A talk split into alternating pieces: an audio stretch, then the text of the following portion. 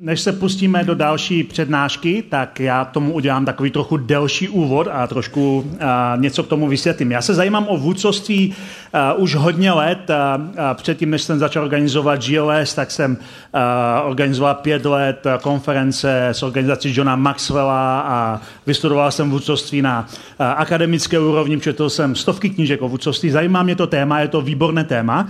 A uh, zjistil jsem za ty roky, že náš postoj k vůdcovství, jak chápeme vůbec to slovo vůdcovství, je strašně moc ovlivněno uh, naší kulturou, nebo uh, kulturou, odkud pocházíme, z jakého jsme prostředí, co přesně zažíváme, co nás formuje, z jakého jsme prostředí.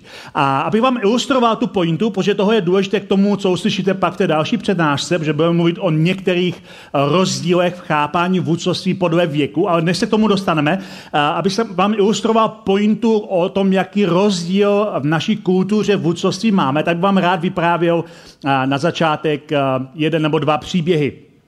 Před několika lety jsem byl v Norsku, kde mě pozval jedna církev, abych udělal pro ně seminář o vůdcovství pro jejich tým vedoucích. Ta církev nebyla nějak zvlášť velká, zhruba nějakých 70-80 lidí a na, ten, na tom semináři měl být pouze vedoucí té církve. A když jsem přišel do místnosti, tak jsem zjistil, že tam těch vedoucích je zhruba asi 30 nebo 40, což už samo in, uh, trochu ukazuje, že je někde nějaký problém. Pokud máte církev uh, nebo organizaci s 80 lidma a polovina z toho jsou vedoucí, tak máte samé náčelníky, žádné indiány a to nikdy nevěstí nic dobrého. Každopádně seděli jsme na takovém velkém kruhu a já jsem, já jsem říkal různé principy o vůdcovství, snažil jsem se vysvětlit nějaké věci, a všechno bylo v pohodě a mezi tím, co jsem vyprávěl, jsem se zmínil, že pro vedení v církvi, a samozřejmě všechno může být v jiných organizacích jinak, ale pro vedení v církvi demokracie není nejlepší způsob, jak vést.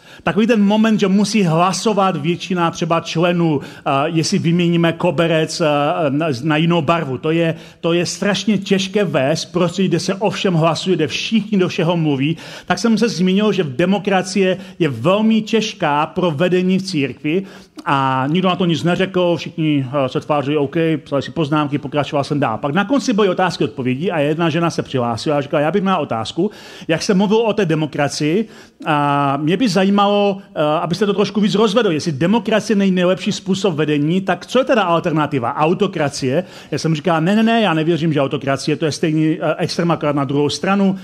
A pak jsem řekl, problém s demokracií je v tom, že v demokracii, a my to známe z politiky, v demokracii může být jednotlivec, ale také většina lehce svedená těmi, kdo zkrátka křičí nejhlasitěji. Většina může být lehce svedená těmi, kdo nemají nejlepší argumenty, kdo nemají nej, nejchytřejší myšlenky, ale kdo prostě umí prodat to, co říkají. Pojďte, to vidíme každou chvíli. A, ma, a většina může být lehce svedená těmi, kdo křičí nejhlasitěji. A v ten moment, kdy jsme seděli uh, v tom velkém kruhu, naproti úplně přes celou místnost na druhé straně seděl takový starší pán, kterého jsem neznal. A když jsem řekl, že většina může být lehce svedená, on vyskočil na svoje nohy, a my jsme všichni seděli, já jsem taky seděl, přiběhl ke mně a postavil se nade mě a začal na mě z pár centimetrů křičet. A to se mi obvykle nestává. Máš to úplně špatně! Máš to úplně špatně! Většina nemůže být svedená! A uh, už jsem zažil hodně, ale toho ještě ne. A chvíli jsem přemýšlel, co mám dělat. Jestli se mám postavit a začít na něho křičet zpátky. Nebo jestli se mám s ním pustit do pěstního souboru, přesně jenom byl to starší člověk. A nevěděl jsem přesně, co mám dělat. A Moc se mi to nestává, aby na mě lidé křičeli během přednášky. Stalo se mi to prakticky jenom několikrát.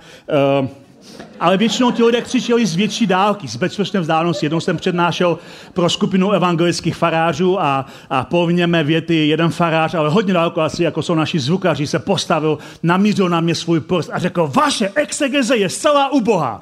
Tak to jsem zažil, ale nezažil jsem, že by na mě někdo křičel úplně z pár centimetrů. Takže jsem nevěděl, co mám dělat. Zoufal jsem se rozjížděl po všech ostatních, jestli někdo něco řekne, ale všichni se tvářili, že to je úplně normální. A takže, takže jsem si říkal, OK, tak, uh, tak se pokusím asi toho, uh, tohle pána uklidnit. Takže jsem se snažil říct, uh, že nerozumím, proč na mě tak řve. Ale dostal jsem se pouze ke slovu nerozumím. Protože jakmile jsem řekl slovo nerozumím, tak mě přerušil a křičel znovu. Samozřejmě, že tomu nerozumíš, totiž nerozumíš vůbec ničemu, protože jsi z jiné kultury. No, OK. V té chvíli se pastor té církve, tak do té doby byl Stella Sticha, který původem byl Rus, který byl naturalizovaný do Norska, už tam hodně let žil, řekl, bratře, nech Lukáše domluvit seminář. tak on se otočil a šel si sem a říkám, co to jako bylo? Ten člověk zrovna potvrdil moji pointu o tom, kdo křičí nejhlasitěji, že? Takže jsem to ještě víc rozvedl. Pak byla pauza a ten pastor si mě vzal stranou a říká, pamatuju na to, byl to Rus, umíš si představit, jak těžké je to být pastorem? O rok později, skoro přesně o rok později, a mě pozvali na konferenci o vůdcovství do Mozambiku.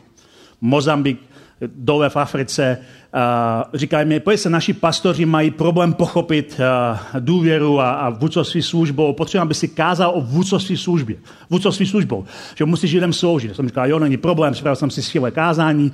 A problém byl, že uh, já nemluvím portugalsky a oni ne všichni mluvili portugalsky, když to je jejich jazyk, uh, hodně z nich pouze svým kmenovým jazykem Shona, tak jsme překládali dlouho, jo, z angličtiny do portugalštiny do jazyka Shona, a takže já jsem měl díky tomu hrozně moc času pozorovat lidi, než se přeložilo všechno. A uh, takže jsem se jim snažil vysvětlit ten důležitý koncept, že aby si mohl vést, musíš nejdřív si získat důvěru. A aby si měl důvěru, musíš nejdřív lidem sloužit. Takže když přijdeš někde a budeš sloužit lidem, získáš jejich důvěru a pak, když budeš mít důvěru, můžeš je někam vést. Tak jsem to snažil vysvětlit a vidím jim na očích, když je ten dlouhý překlad, že vůbec neví, o čem mluvím.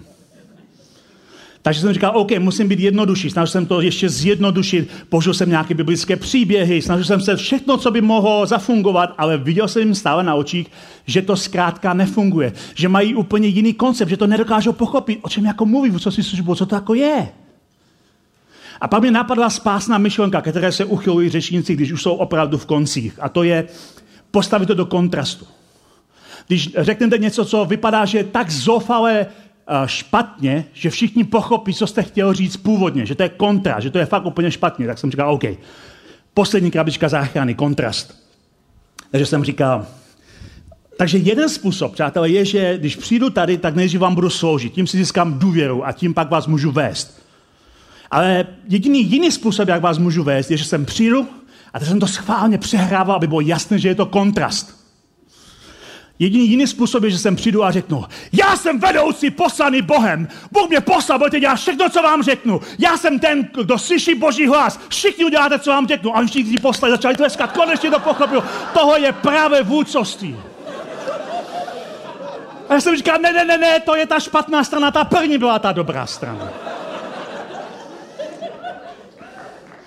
Naše... Děkuji. Naše kultura ovlivňuje naše chápání vůdcovství. A na základě této zkušenosti jsem vymyslel něco, čemu říkám Targošová stupnice vůdcovství. A dneska se s ní seznámíte. Targošová stupnice vůdcovství vypadá zhruba takhle.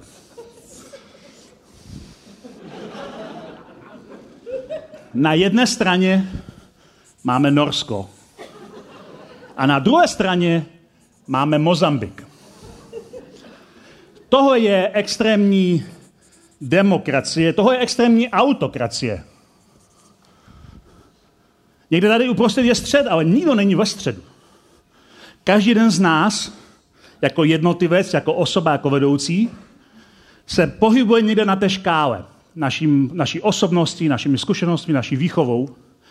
Ale lidé, kterým sloužíme, se pohybují na té škále často někde jinde, než jsme my. A já jsem tohleto cvičení eh, dělal na různých místech na světě. A všude máme podobnou zkušenost, že mnohé země našeho typu, západní země, evropské země, ale i mnoho zemí eh, v fázi i v Africe, říkají, naše, naše společnost čím dál víc se pohybuje směrem k demokracii. Že chceme, aby lidé eh, mluvili, aby byli zapojení. Nechceme mít autokratický totalitní režim. Takže většina společností se pohybuje na této škále, ale mnoho vedoucích dobrých vedoucích se pohybuje na té druhé škále. V září jsem byl v Rumunsku, kde jsem s několika skupinou pastorů probíral tuhletu škálu. A říkal jsem, řekněte mi, kde jste? On říkal, no, my jako národ se určitě blížíme víc k Norsku. A, a říkali, my jako, a jsem říkal, OK, OK, tak, tak někde, řekněte mi, kde a já tam udělám čáru. Možná bychom to mohli zkusit tady. Zkuste mi říct, pojedu od středu k Norsku, jak da, nebo od Mozambiku k Norsku. Kde jako národ, ne vy jako jednotlivci, ale vy jako, jako národ, jako skupina lidí, lidí ve vaší církvi, ve vaší organizaci, kde se pohybují na té škále od extrémní demokracie do extrémní autokracie. A kde uslyším největší hluk, tam udělám čárku, OK? To byl jednotlivec. Snažil se své zdav. OK, tak jo. Takže tady máme Českou republiku, jo? Nejsme extremisti jako norové. Dobré vědět. Ale jsme tady. Teď pojedu na druhou stranu a zamyslete se nad svým vůdcovstvím. Nad tím, jak vedete, uh, jaký typ, jakou kulturu vůdcovství vy sami máte ve svém životě. Jste lidi, kteří vytváří neustále komi, uh, různé jako týmy a různé výbory a fakt něco řešíte demokraticky, chcete neustále hlasovat od každého člena vaší organizace o každém rozhodnutí, anebo jste spíš lidé, kteří mají tendence říct, já jsem byl poslán Bohem. Co je vaše tendence? Když jsem to zkoušel eh, na tom Rumunsku, tak jsem jel, jel, jel a furt bylo ticho. A furt bylo ticho. Říkám, ne, to si děláte srandu, nemůžete být horší než v Mozambiku. Nakonec, když jsem byl tady, tak řekli, to tady jsme my, Rumuni. Zkusme to tady. Jo, zkusme to tady. Takže začneme u demokracie, jdeme na druhou stranu. OK, takže tady. OK, takže to bychom měli. Česká republika, lidé, kterým se snažíme sloužit, se kterými se snažíme pracovat a my jako vedoucí. Víte, že tam je trochu nějaký rozpor? Je tady nějaká díra? Je tady nějaká oblast tenze? Tohle je oblast tenze, která nezmizí. Je to oblast tenze, která zůstává reálnou a ta tenze není proto, že jsme problematičtí nebo lidé jsou problematičtí. Ta tenze je mezi očekáváním eh, většiny lidí, kterým sloužíme, a mezi tím, co jsme schopni jim nabídnout my. A ta tenze neznamená, že je to neřešitelný problém. Znamená to ale, že musíme kreativně hledat způsoby, jak přemostit to, kde jsme my k tomu, co čekají lidé jestli zapojíme lidi do nějakých konverzací, jestli vytvoříme uh, jiný typ komunikace, jestli vytvoříme nějaký jiný typ rozhodování. Co to vlastně znamená? Že uh, my rozhodujeme víc tady, ale lidé jsou víc tady a chtějí do věci mluvit. Chtějí do opravdu do věci mluvit. Jak můžeme se spojit? Neexistují na to jednoduché odpovědi a já nemám pro vás jednoduchou odpověď, jak to ve vaší organizaci nebo vaší církvi máte dělat. Každá církev, každá organizace je jedinečná a funguje to tam jinak, má jiné lidi, má jiné vedoucí, má jinou kulturu vůdcovství. Čemu vás si ale vyzvat je, abyste začali přemýšlet, jak vyřešit tuhle tenzi. Ta tenze nezmizí jenom proto, že se budeme tvářit, že neexistuje. Ta tenze je reálná. Takže možná můžete zkusit se svým týmem se někdy postavit a říct, OK, Targošová stupnice vůdcovství. Kde jsme, kde jsou lidé, kterým sloužíme a jak vyřešíme tu tenzi. Jak budeme pracovat s tou tenzi. Koho oslovíme, jak budeme komunikovat, jak budeme působit, že rozhodujeme. Budeme se tvářit jako lidé, kteří všechno určují, nebo budeme lidé, kteří se snaží zapojovat lidi, ale do jaké míry, aby jsme se nestali lidmi, kteří jsou paralizováni nerozhodností.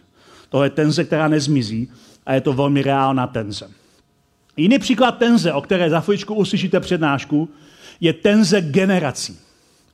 Ten jako kultura i generace mají svoje vlastní návyky, mají svoje zážitky, mají svoje formativní roky, kdy byli formováni k nějakým konkrétním představám a, konkrétním způsobům uvažování a, budete slyšet přednášku, kde se bude rozebírat takový přehled generací. A takové to tradiční rozdělení, kterým pracuje Jason Dorsey, kterou uslyšíte za chvíličku, eh, které hodně funguje v anglosáském světě. My ho máme trochu jiné v našem světě, k tomu se dostanu za chvíličku, ale to tradiční můžeme si hodit na plátno. Jsou tradi- eh, jsou eh, tradicionalisté narozeným před rokem 46, boomeři, to slovo boomeři implikuje, že to byla populační exploze po po druhé světové válce, kdy se vrátili vojáci a bylo hodně dětí se narodilo v tom anglosaském světě, takže boomeři byli, byl, ta generace říkali proto, že všechno se znovu budovalo a byla to velká populační expoze. Pak uh, měli generaci X, kterou anglosaském světě říkají basteři. A my jim jako basteři u nás v naší kultuře neříkáme. To slovo baster znamená totiž, že něco někoho porazil a porazil. A ten důvod, proč se generaci X říká v anglosaském světě uh, basteři, je proto, že v té době byla uvedena na trh antikoncepční pilulka. Takže tahle generace byla velmi malá a basteři se jim říkalo proto, že porazili antikoncepční pilulku. Když se rodiče snažili, tak oni je porazili. Tak proto se jim říká basteři, generace X. A pak jsou mileniálové a generace uh, Z. Oni bude Jason mluvit trochu víc. U nás to máme trochu jinak, protože to, co rozlišuje generace, není konkrétní pěkně zaoblený, eh, zakulacený rok, ale je to spíše nějaká formativní událost, která se stala v tom národě nebo v té společnosti, která formuje generaci. A my jako národ samozřejmě máme některé formativní zážitky, ať už to byl rok 48, rok 68, rok 89, jsou formativní zážitky. Že u nás generace fungují trochu jinak, ale je to do velké míry se používají podobné. Trošku počeštěná verze by mohla být, tichá generace stejná, boomeři stejná, Generace X nejsou náš basteři, ale husákovi děti. Úplně jiná generace. Na rozdíl od západu, kde se porážely uh, antikoncepční pilulky, u nás byl naopak baby boom. A já jsem toho taky plodem. Je tady někdo, se narodil v tom období, tak vy jste husákovi děti. A samozřejmě říká se nám tak proto, že my jsme lidé, kteří vyrostli v normalizačním komunismu. A zažili jsme ten přerod. A je to formativní zážitek. A mnozí z nás vyrostli v prostředí, a pokud jsme už byli křesťané ještě a, a za totality, v prostředí, kde se nedůvěřovalo vedoucím, kde se nedůvěřovalo nově příchozím. Protože když přišel někdo nový do církve, mohl to být člověk, který se znovu obrátil ke Kristu, anebo to mohl být taky tajný agent, který tam byl nasazen.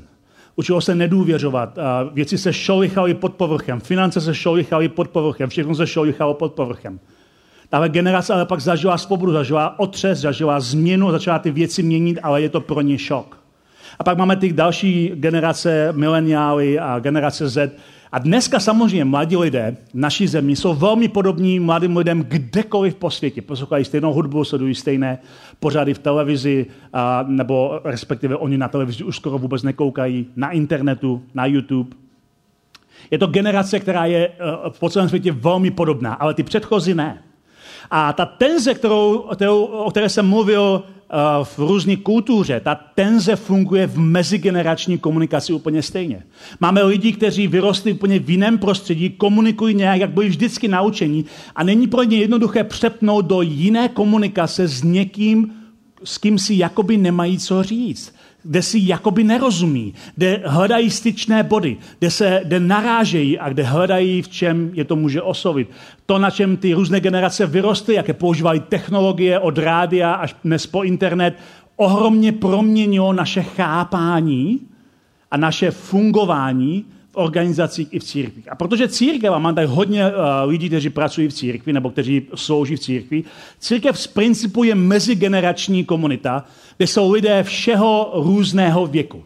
K nám do elementu, my existujeme uh, uh, 16 a půl let, chodí lidé od narození, kdy se zrovna narodili, až po lidi, kterým je 95 let. To je ohromná generační mezera. Samozřejmě to jádro je někde kolem roku 30-35. Ale máme lidi, kteří jsou v tom generač, na té generační škále na každém tom spektru. A je naše úloha jako vedoucí hledat způsoby, jak oslovit nejenom jednu skupinu, ale jak oslovit ty lidi, kteří jsou v té generační škále. Jak s nimi pracovat, jak je vést ke zdravosti. A stejná věc platí o pracovišti a stejná věc platí o našich rodinách.